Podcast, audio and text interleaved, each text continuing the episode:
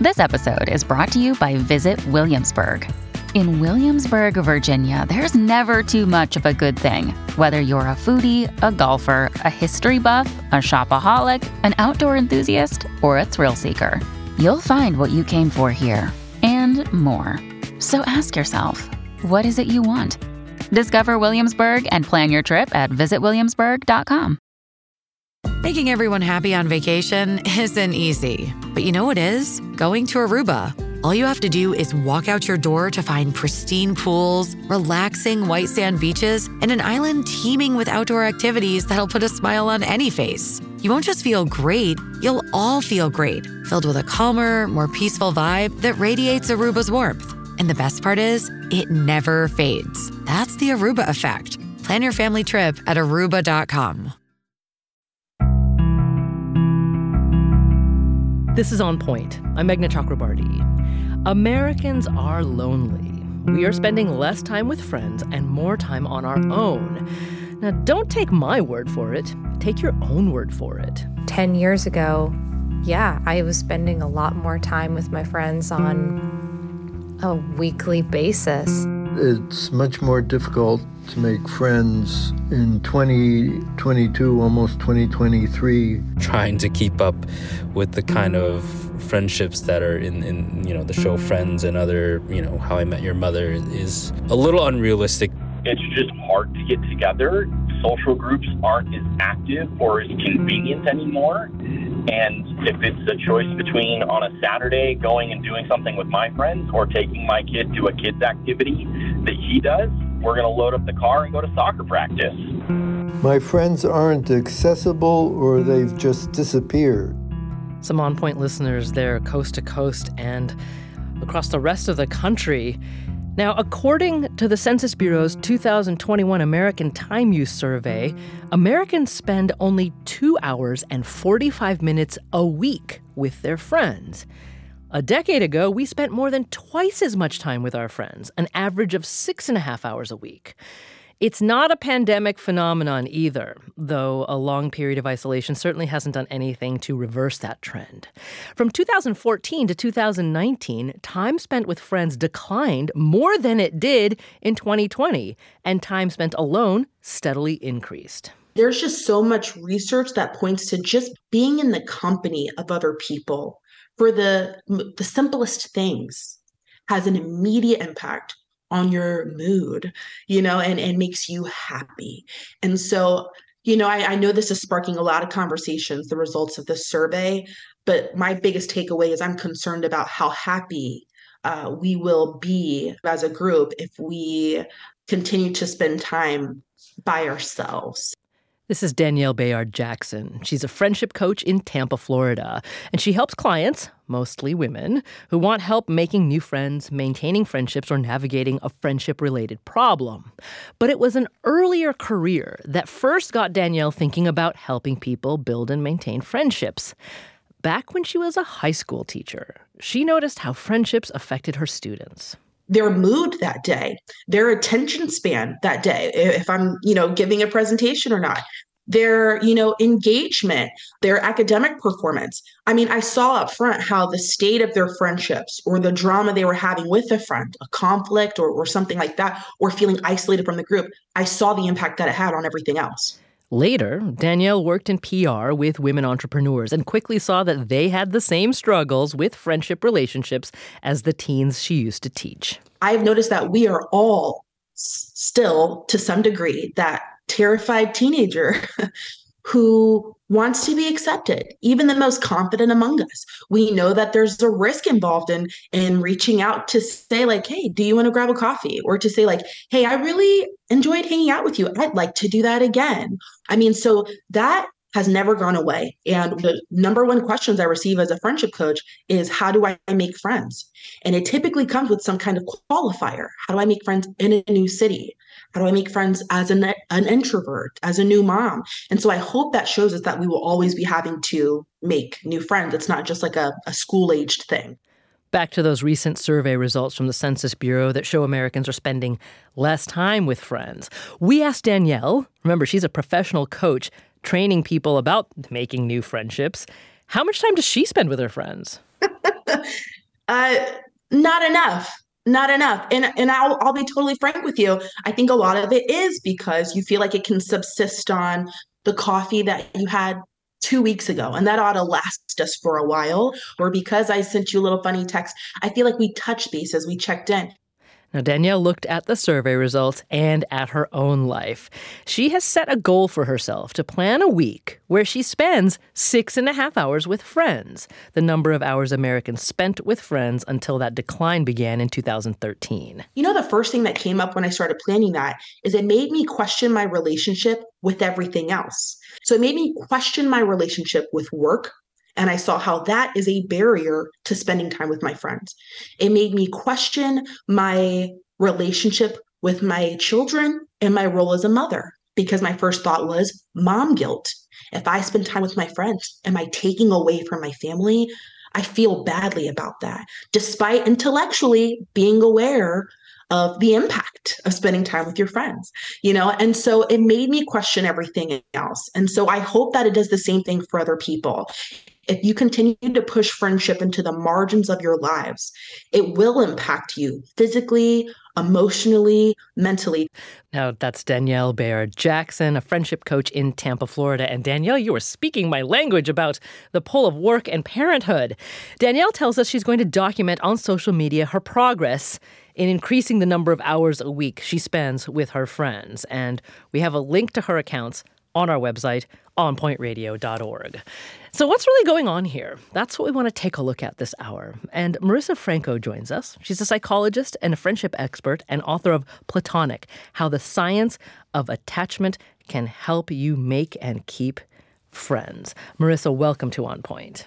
Thank you so much for having me. Hello. Can I just start by asking you, have you seen a similar decline in how much time you're able to spend with, with your friends in recent years? Uh, well, I am not a parent, so I think that puts me in a very different sphere than both of you. And I, I, would also I spend a lot of time with friends, and I would also attribute that to living in Washington D.C. and having friends that are a ten minute walk from me. Yeah. Well, but you know, uh, I mean, we can talk about the the pull of work and parenting a little later in the show, which we will. But I, I do want to note that the these census uh, survey results aren't exclusive to people with those other responsibilities. There's an across the board, right? Drop yeah, in yeah. the amount of time we're spending um, with our friends. I mean, give me your first thought about why that is.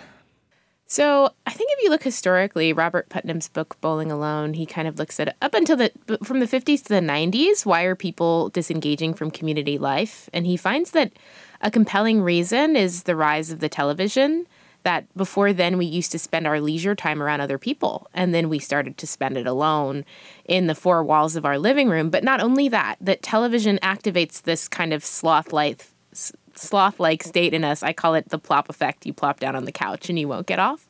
Um, and so I think taking Putnam's research from there, now with the rise of social media and technology use, that really started to spike around 2012. The, the smartphone really began to rise. And we also saw drastic rises in loneliness around that time as well. And so I think there's this theory called displacement theory, which is basically the idea that if we displace our in person interactions with our social media interactions, we're the most lonely of all. Whereas if we use social media to facilitate in person interactions, we're the least lonely. We're less lonely than people that are off social media.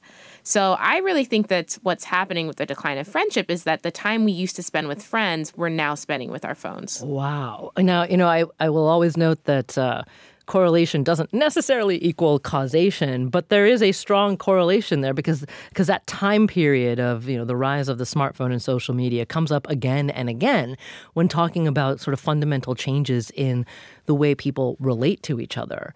But let's talk for a minute about you know the psychology of friendship. And first of all, start with you know the positive. What are the measurable, meaningful benefits of having deep friendships? Yeah. So loneliness actually impacts how long we live more than our diet, more than our exercise. You know, people that are most socially connected live longer than people that are otherwise isolated and, and have a great diet or otherwise isolated and exercise um, well. So it's it's striking the impact of loneliness on our physical health. It also amplifies the progression of diabetes, of Alzheimer's, um, obviously mental health issues. There's a study of 106 factors that influence depressive symptoms that finds that having a confidant is the number one factor that pre- pre- prevents against depression. And so, but the other thing that I want to say that's friendship specific is that there's actually three different dimensions of loneliness. There's intimate loneliness, which is a desire for a close, intimate connection like a spouse, but there's also relational loneliness, which is the desire for someone as close as a friend, and collective loneliness, which is a desire for a group working toward a common goal. And so, what that loneliness research suggests is that you can't just rely on a spouse to not feel lonely. Even if you find a spouse that you really love and you're only spending time with them, it's likely that you'll still end up feeling lonely. And I think a lot of us felt this in the pandemic. We're living with a spouse and we're still like, we need we need something different. We need some alternative stimulation. So I think, you know, what this research really points to is that we've always needed a, an entire community to feel whole, and we still do, but we've really forgotten that. We've forgotten it, or are we replacing it with other things? Yeah, I mean, I think we are replacing it with other things. I think the um, the trickiness of like social media is it gives us these snacks of connection. Like I'm right. seeing my friends' lives, so I kind of feel a little bit connected. I don't feel completely deprived and it's like we've been subsisting on snacks of connection from social media rather than having the the sort of nutrient dense meal of in-person connection. Mm. You know what's interesting to me is we uh, we keep pointing out social media, but there are also lots of other ways in which um, digital technology um, is making it easier for us to not have to go into physical spaces in which we used to run into friends, right? Like, you know, you can order your groceries online, you can get any just about anything uh, from Amazon. You don't necessarily have to go to the library anymore, uh, or even the bookstore, right? Because you can just like get it on your your Kindle. So, um, digital technology, while giving us more independence, is really also making it almost effortless to not enter spaces where we could be meeting or making new friends. Yeah, I think the the inherent assumption with all of these conveniences is that our ultimate goal is convenience and not connection, and that we're always willing to sacrifice connection for convenience. And I think for me, I've been asking myself, in what ways is this convenience not actually good for me? And in what ways do I want to inconvenience myself because that will give me something else like connection? So I start going to the library, um, get picking up physical copies of books, interacting with the librarian because it's worth it for me, even though it takes more time out of my day. Yeah, you know, the other just the other day, I was at the grocery store because I still go. I actually live really close to mine, so it's easy. And I saw someone there who I care about, I ha- who I haven't seen in like three or four years. It was an incredible moment. Actually, it just like lifted me up for the whole rest of the day, just as I was buying my milk. But Marissa Franco, hang on here for just a second, because we are talking about why Americans are spending less time than ever with friends and what we're missing out by doing so. We'll be back. This is On Point.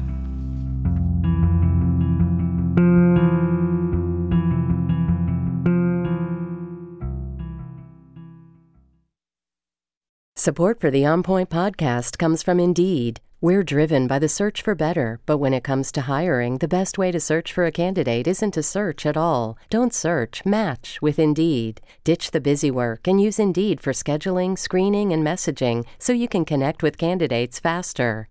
And listeners will get a $75 sponsored job credit to get your jobs more visibility at Indeed.com slash OnPoint. That's Indeed.com slash OnPoint. Terms and conditions apply. Need to hire? You need Indeed.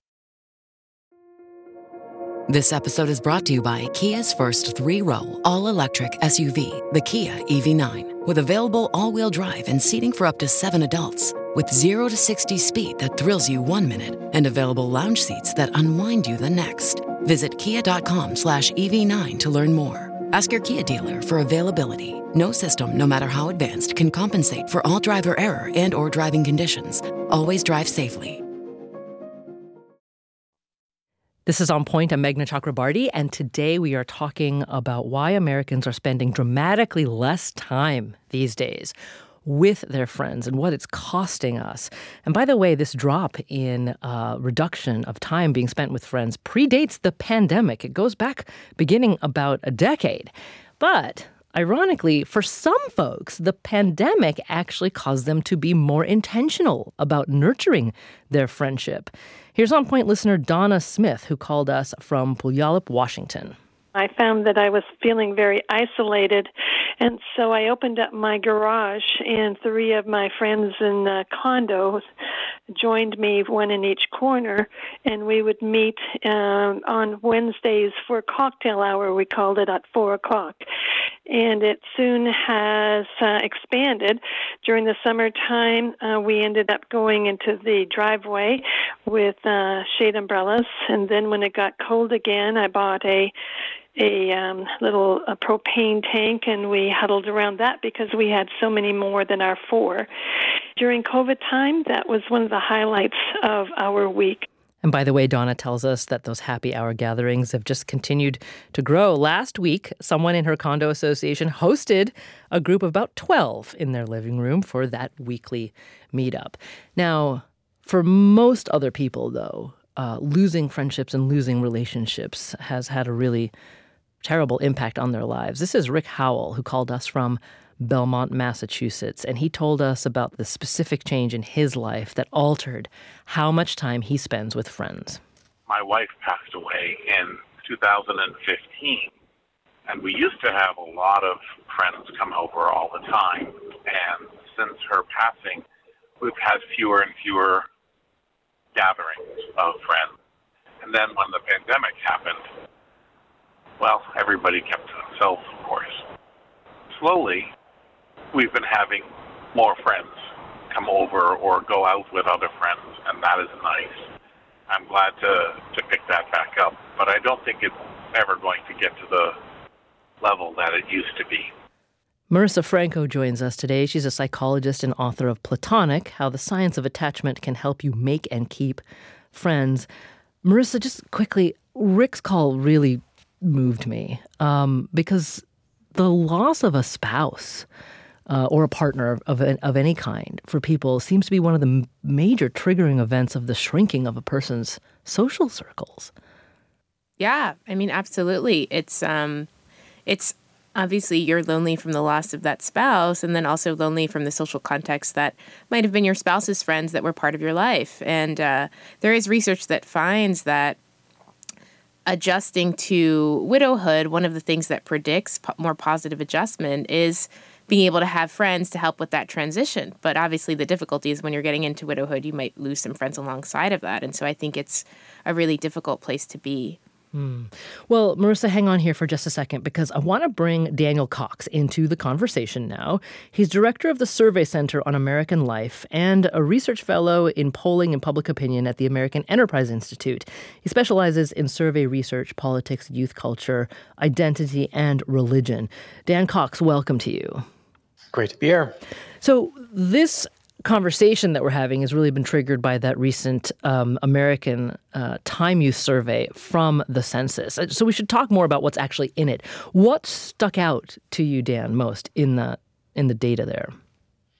Well, we're seeing all you know flashing warning signs and are all pointing in, the same direction here. So we ran a survey back uh, in the spring of 2021, focused on friendship, and what we did is we just uh, copied uh, or re-asked a bunch of questions that Gallup did in the early 90s. And what we found is a really dramatic decline in the number of, of close friendships that people had, number of people saying that they had a best friend, and that it was it was a particularly pronounced decline among men. So actually, we've got a uh, perfect example of that from one of our callers. This is Andrew Kessler in Madison, Wisconsin, and he left us a message on our On Point uh, Vox Pop app, and he says he's finding it tough to find friends in his 60s. People, even approximating my age, are much more turned uh, inwardly. I think technology and uh, things like what I'm doing now is talking to a machine have had a big influence on a lack of uh, socialization in, in people. and also being a man makes it much harder. Uh, I know men for 30, 40 years superficially, but I really don't know anything about them as people. Dan Cox, talk about that. Why is the decline particularly notable amongst men? Yeah, so uh, there's a lot going on here and a lot to unpack, but a couple things I think are, are worth mentioning. And and first, I think one of the major sources of the discrepancy is, is simply motivation and, and priorities that women are more invested in a whole variety of institutions and organizations that help them foster friendships. Uh, for instance, mothers are much more involved in the PTA than fathers, and there's you know we can go into why that is. But as a result, when you ask about people who have developed close relationships through their children's school. Uh, you know, women and mothers are much more likely to have you know close connections built through that institution. So it's it's not in one way it's not quite rocket science. You know, if you put in the time, um, you can reap rewards. We see this in, in the workplace as well. That we just had came out with a survey that asked about the the extent to which women are, are men are devoting time to social activities, so sort of non extracurricular activities at, at work, and and women uh, coworkers are much more likely than their their male coworkers to to invest in those kind of activities. And I think you know we can look at it and sort of say, okay, that's not great that women are doing all this unpaid labor, but on the other side, they're reaping some social benefits out of that too. The the second thing, just to mention quickly, is the you know talking of like masculinity and and you know this idea of quote unquote toxic masculinity and how that can limit the uh, men's ability to sort of form close connections. And I think there's something to this, although it's not the, the entire story. You know, from an early age, women are socialized to be sort of more nurturing and relationship oriented than men, and men are taught to perceive intimacy with other men as you know effeminate or weak, and or maybe to view it as unnecessary on average.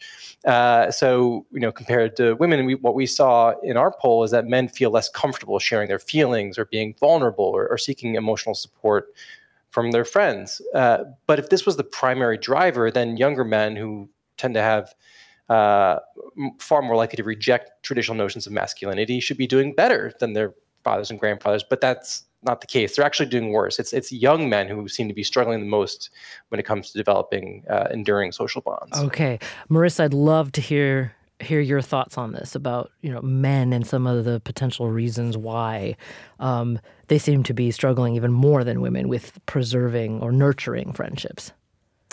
Yeah, I think Daniel brought up a lot of great points. Um, I think it's a little confounded though because young men are also using technology, and I think um, they may have the force of less internalized, you know, traditionally masculine standards, but also the counterforce of like growing up on technology and that being the place where they form their relationships. But I guess what I've also seen, and this is anecdotal, but I teach classes on loneliness, is that even for my young male students, it's not necessarily that they intellectually believe that men shouldn't be intimate with other men or they shouldn't say I love you to other men, but they they still embody it. Like they st- it still feels uncomfortable to them in their bodies because they have grown up from around parents and you know fathers who have felt that way too. And so it still has an impact even if it's if it's not something that people would choose for themselves they still have a lingering sense of discomfort with intimacy with other men. And i you know there's this concept in the research called homohysteria which i think is aligned with traditional notions of masculinity. It's this fear of being perceived as gay. And and I think this this fear, this homo hysteria, can sort of drip into any behavior that creates intimacy. That some men have this um, embodied fear that if I do anything that creates intimacy with other men, like tell them how much I love them or value them or am vulnerable with them, does that lead people to call my sexuality into question? It's like we've confused intimacy with sexuality. Mm. Well, so actually, that got get, gets me thinking, um, because does do healthy friendships um, always require?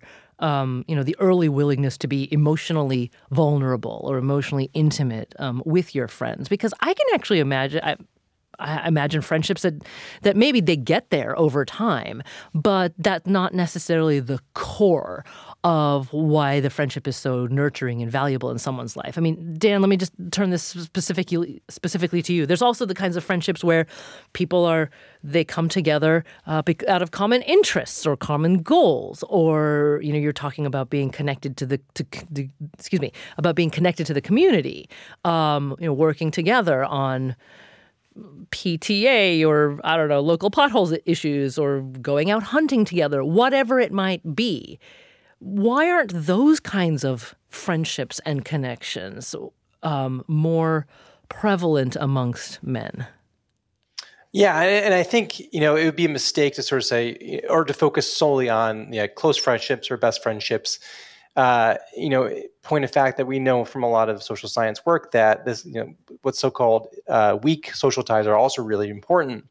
So someone that you may see regularly, see at the grocery store, um, those are still valuable relationships. And, and what we're seeing is, is the entire uh, range of different kinds of, of friendships has, has atrophied. So it's not just one type. And I think your point on on regular, regularity is also really really critical. Uh, it's seeing people really that really makes a difference, and I think that's why you know Marissa brought up uh, Robert Putnam earlier, and that's such a, a critical thing. We've seen this widespread national decline uh, in civic and social institutions, from uh, faith institutions, you know, your local uh, PTA, you know, the decline of, of, veterans organizations, organizations, all these different places where people would come together regularly in sort of a structured environment, um, gave them a sense of belonging. You, you, you know, it, it regularized the interaction. You kind of knew why people were there, uh, and we've lost that. And it's, you know, it's okay to say, hey, you need to spend more time trying to make friends. But I think without these institutions and organizations to help structure some, of these activities, it's just uh, a, a, much more difficult thing to do. Yeah. So there's that leads us to something that uh, you call institutional detachment. But before we go into that more deeply, I mean, Dan, is our resident guy at the table, I'm just wondering if you could tell us what um, what you get personally out of the friendships that you have. Oh, I, I think um, you, one of the, the great values of, of having friends, uh, particularly friends of the same gender, is you can ha- you can share experiences in ways that you know um, maybe not even your your spouse can sort of fully relate to. Right? You've gone through, you've walked through the, the same paths, and uh, I'm going to actually give an example. I, have done some qualitative interview with interviewing with stay-at-home dads, and one of the things that they say is, is so valuable is that you know they don't have the same kind of infrastructure to support them as as um, stay-at-home moms do. There's all these mommy groups, and and often what I've heard from those folks is they don't always feel welcome in those in those spaces. And so one of the things that uh, in the conversations I've had is that they say again and again, I want to I want someone who can kind of relate to my experience as as being a dad and and you know navigating these these issues and and sort of societal expectations and, and all that um, i think that kind of relatability that you, you feel like you that someone knows uh, what you're going through is just really really helpful and, and important. Yeah so, I mean, we've been talking a lot about uh, men in particular because the the numbers regarding the decline of strong social bonds between men are, are quite uh, eye opening. But of course, they're not the only ones. Again, this is like just an across the board phenomenon uh, regarding lost time spent with friends. And so, let's turn to a different group here. Claudia is an on point listener, and she left a message on our Vox Pop app. She says she's in her mid 50s, lives in Las Vegas, has four children between the ages of 20 and 27 So they're adults now, which is why Claudia told us she thought this would be the time in her life when she would finally have more time for spending with her friends. In my life and the life of my friends, we're all exhausted. It's like the things that are required from us, from our children, from our partners as they age. It's so much more emotional and mental as opposed to physical, doing carpool and extracurricular activities and whatnot. It's it, we're exhausted, and we may love each other very much, our friendships, and we may want to actually get up and physically be together, but nobody has the energy or the inclination. And Claudia also says, though, that the lack of time she's spending with her friends is constantly on her mind and it really weighs on her. I've called my friends on the phone and said, I'm calling you because I want to be a better friend. You know, haven't seen you and haven't made an effort, but I love you. And here I am, and there you are. And, you know, yeah, there's guilt and there's uh, concern, and there's like, you know, you don't want to trash or abandon friendships, but there's there's no emotional space for more, which I find odd because that's just not how it was supposed to be right now. That's Claudia in Las Vegas. Marissa, what are you hearing in Claudia's story? Because I was quite surprised when she called us because I was looking. I'm looking forward to a time where I've reached Claudia's phase and like don't have to worry about the fire hose of parenting and maybe knock on wood work. But is that not the case?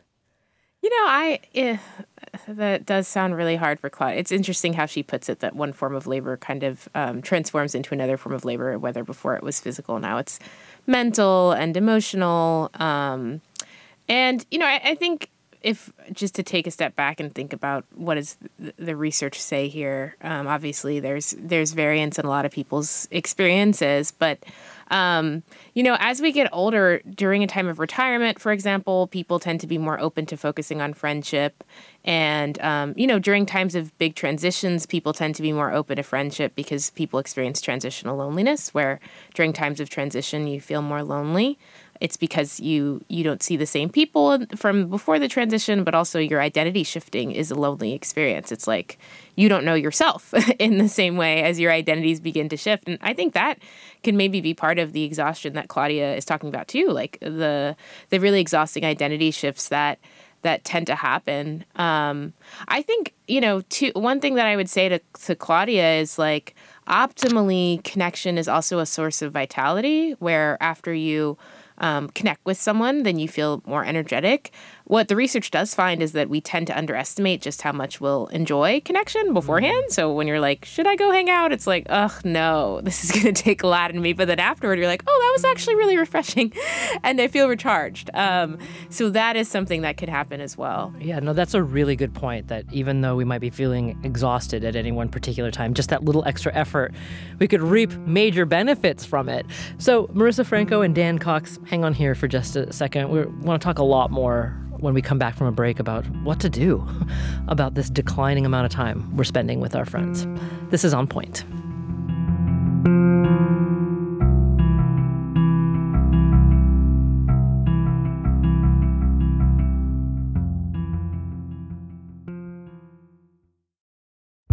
Did you kill Marlene Johnson? I think you're one of the first people to have actually asked. From WBUR and ZSP Media, this is Beyond All Repair, a new podcast about an unsolved murder that will leave you questioning everything. Somebody should be in jail for murdering my sister. A woman who's never been believed. As long as they think I have done this, then they're not looking for who actually did this. And that's what makes it a cold case. No, it's a botched case. And a search for the truth, once and for all. Wow, it just gets more interesting. Beyond All Repair. Listen and follow wherever you get your podcasts. Be careful. You're digging in a place that's been very peaceful for a while. Do it anyway. Dig.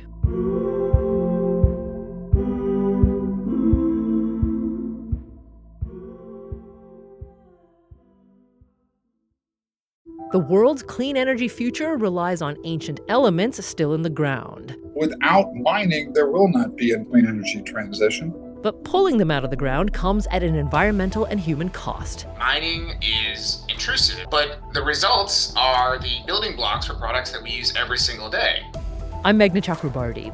Join me for Elements of Energy Mining for a Green Future. Five consecutive episodes right here, so make sure you're following this podcast.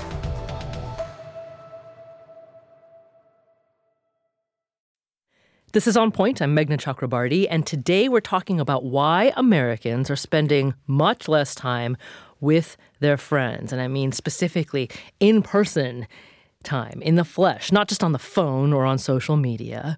It's a trend that started nearly a decade ago, so it is not just a pandemic related phenomenon. Of course, the pandemic didn't do anything to help this. Dan Cox is with us. He's the director of the Survey Center on American Life and a research fellow in polling and public opinion at the American Enterprise Institute. He's also produced surveys on exactly this topic, including the state of American friendship, change, challenges, and loss. Also with us today is Marisa Franco. She's a psychologist, a friendship expert, and author of Platonic How the Science of Attachment Can Help You Make and Keep friends.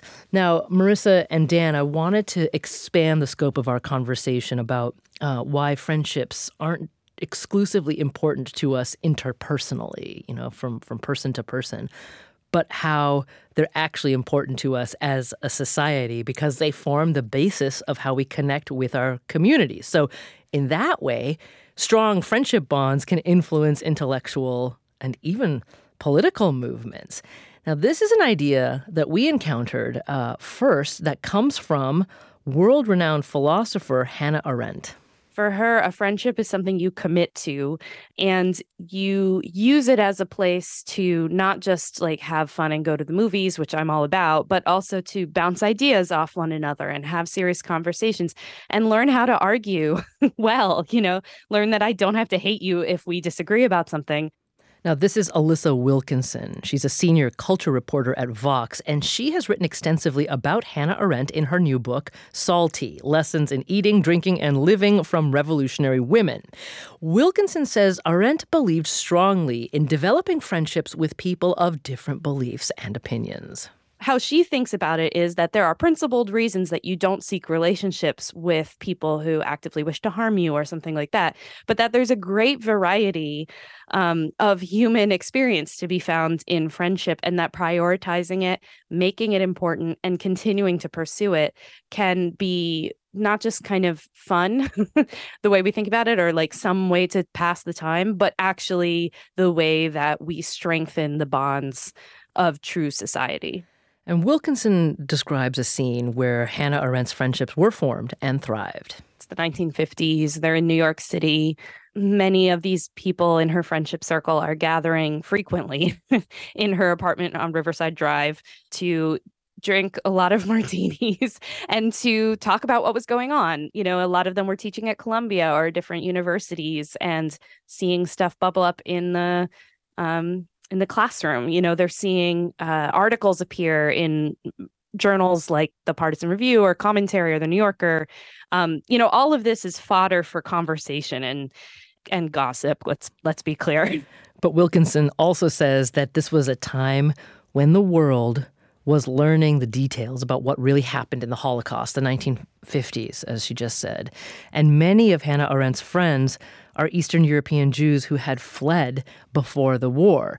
Now, later, you'll obviously remember that Hannah Arendt famously went to Israel to report on the trial of Adolf Eichmann, the man known as the architect of the Holocaust when that started coming out in the New Yorker, she saw some of her friendships really fall apart because people were really horrified um, by some of the ideas she had in there about the banality of evil, about Eichmann being a a kind of an ordinary man who had ended up enacting this horrific thing. Um, but it is interesting to me how many times she insisted on pursuing friendships with people, even despite the conflict, um, and even in ways that I think normally our friendships would fall apart. But here's the thing Hannah Arendt didn't think friendships were important simply to us as individuals. She believed that democracy depended on it. Arendt was convinced that strong, deeply developed friendships help preserve a sense of community and a sense of self. She theorized that totalitarianism thrives when that individuality is lost because it makes people easier to control. For her, friendship is a place that is subversive and that fights against tyranny and authoritarianism that it is a place where individuals, and that's really important to her thinking, individual people um, come to know other people who are different from themselves. Um, even if we have many things in common, and usually we do when we're friends, I'm still a different person from you. And there are reasons for that. And it is in our individuality and in my recognition of our difference and your recognition of our difference that we start to learn how to truly love another person in a in a sort of friendship way. Um, but that we also then can preserve our individuality that's Alissa Wilkinson, senior culture reporter at Vox and author of Salty Lessons in Eating, Drinking, and Living from Revolutionary Women. Now, Dan Cox, we had just begun earlier to talk about what you call institutional detachment. So tell me more about that and connect it to what we just heard about Hannah Arendt's theory about the political importance of friendships. Yeah, so uh, there's been a, a, lot of great uh, social science work that has found that institutions are, a really critical way for us to associate with uh, people who are different from ourselves. You think of places of worship, uh, and although you know they have also historically been um, pretty segregated by by race and ethnicity, uh, again, th- there's a lot of potential for these institutions to to bring people together, and you know a lot of these relationships across politics or values or religion can be interpersonally pretty challenging, but society societally they're they're crucial, right? If we're going to be a, a you know increasingly diverse by race and sexuality and politics, uh, that we need to learn how to get along and how to sort of manage our differences uh, in a way that I think we're not doing such a great job at. And we see that people who have friendships across politics, they're much more moderate in their, their beliefs. They're less likely to, you know, have extreme attitudes. Their their views of their political opponents are much less negative. And, and in a time of, of growing political polarization, you know, that's incredibly important. And, and unfortunately, I think we're we're moving a little bit in the wrong direction where we're seeing, you know, whether it's friendships or marriages or relationships are increasingly uh, becoming politically segregated, and and we're seeing this, uh, you know, particularly in the in the dating context. Mm. Well, Marisa, you know, this actually, yeah, obviously, I'm a mom, so lots of things come back to um, raising kids for me. But there's this notion that I do fundamentally believe in that when kids are young and they play with each other and they play with their friends, that's sort of uh, this proving ground for learning how to be uh, an emotionally mature and responsible adult, right? Because you get in fights and you work it out, you kind of create your own set of rules and and figure out like how to get along with others and what happens when you know a game falls apart. Good for adults adulthood. But it seems it sounds like the same is absolutely true for adults within their uh, friendship groups because if those groups are diverse enough, uh, there are going to be disagreements and differences of opinion and working out problems. But that again is a proving ground for then how we might connect with our societies at large and people we don't know so well, right? Yeah, yeah, I, I think that's a really interesting idea. Like friendship as a microcosm for society. And, um, you know, I do think social progress won't happen without it being on the backbone of human connection.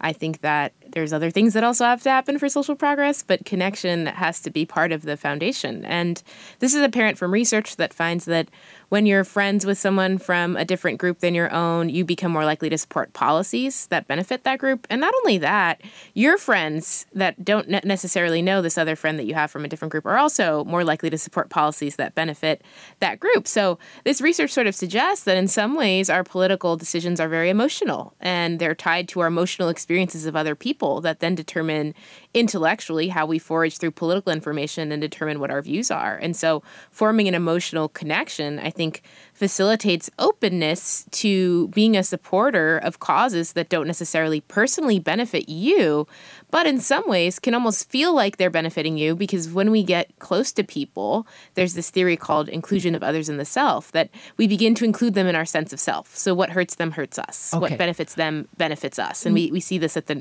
the neural level, right? Like our brains empathize with our friends like they would empathize with something happening to us. And so that's part of the reason why, you know, when we become friends with people, we're more likely to invest in policies that are going to benefit them, thus creating more of a foundation for the progressiveness of the society. Yeah.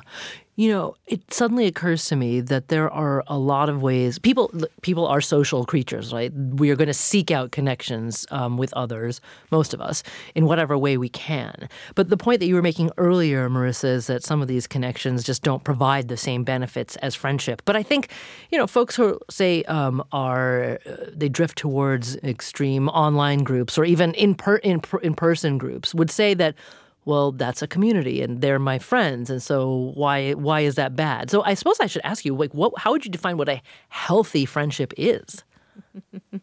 you know, it's complex because we do see, for example, from from marginalized groups that having friends that share their identity has specific benefits, like LGBT communities, having friends that are LGBT decreases loneliness more than it does having friends with people that are heterosexual. So um, there is an argument to be made that in, for some ways having a shared community with people that are similar to you in some ways stabilizes your sense of identity might you know offer something specific for your mental health. I think like dan was talking about earlier with you know men going through transitions like to have other men around them who can kind of understand their experience.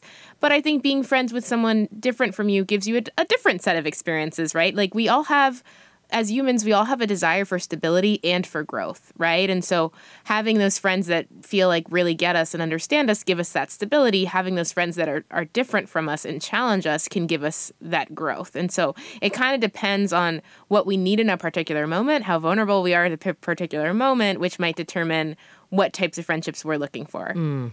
Okay, so we're rounding towards the end of uh, this conversation here, and, and I must ask, what do we do about this? I mean, Dan, what would you say uh, needs to be done, both by individuals and, and then, you know, communities or us as a nation to reverse this trend of the reduction of time that we're spending with our friends? Well, I, I think we can start earlier in, in modeling this, right? So uh, I wrote uh, not too long ago about how Generation Z is actually uniquely lonely if you look at their formative experiences. So, how they were raised, how they spent their time. Uh, compared to Gen Xers and baby boomers, uh, Gen Z reports being far more lonely um, during their childhood years. And I think a lot of that has to do with how they're being raised and, and what they're being told to value. So they're, you know, being told to value distinctiveness and achievement. And, you know, they're by any measure an incredibly impressive generation. They're more likely to avoid drug use and they have lower rates of, of teen pregnancy, more years of formal education, and all these kind of metrics that we're like, oh yeah, they're they're very impressive, but they're also really lonely. And I think part of that, you know, particularly among middle class, upper middle class families, is they're spending so much time at you know extracurricular activities, whether it's you know art or sports. You know, we heard early in the program the the father saying, "Well, instead of hanging out with friends, I'm going to go to soccer, take my kids to soccer practice," and that's kind of the orientation we're giving. And and you know, if you look at the the trends, young people growing up today are spending far less time sort of roaming the neighborhood uh, that I did, you know, with my brothers on bikes growing up, and and more in structured activities. And I think you know, we need to think not just about academic and intellectual development, but social development as well, and how best to to really encourage that. And I think some of it has to do with just giving kids more free time to sort of develop, nurture, and um, you know develop friendships on their in their sort of own way. Dan, I, I absolutely hear you because I had the same kind of growing up, um, and I will wax poetical about being able to ride my bike around and have total freedom and you know just hanging out with my friends and having it not be very structured at the same time though we're not necessarily going back to that with young people in this country anytime soon. Marisa, what could we do in lieu of being able to go back to a time where Dan and I could just ride our bikes everywhere mm-hmm. in order to create the environments that can help people. And we'll start with young people, nurture better friendships. I think this has to be tackled on a policy level. Um, it really does because if, if so many people are lonely, it's not every individual's fault that they're lonely. And I think, you know, the UK has a minister of loneliness and is implementing curriculum in schools for social connection.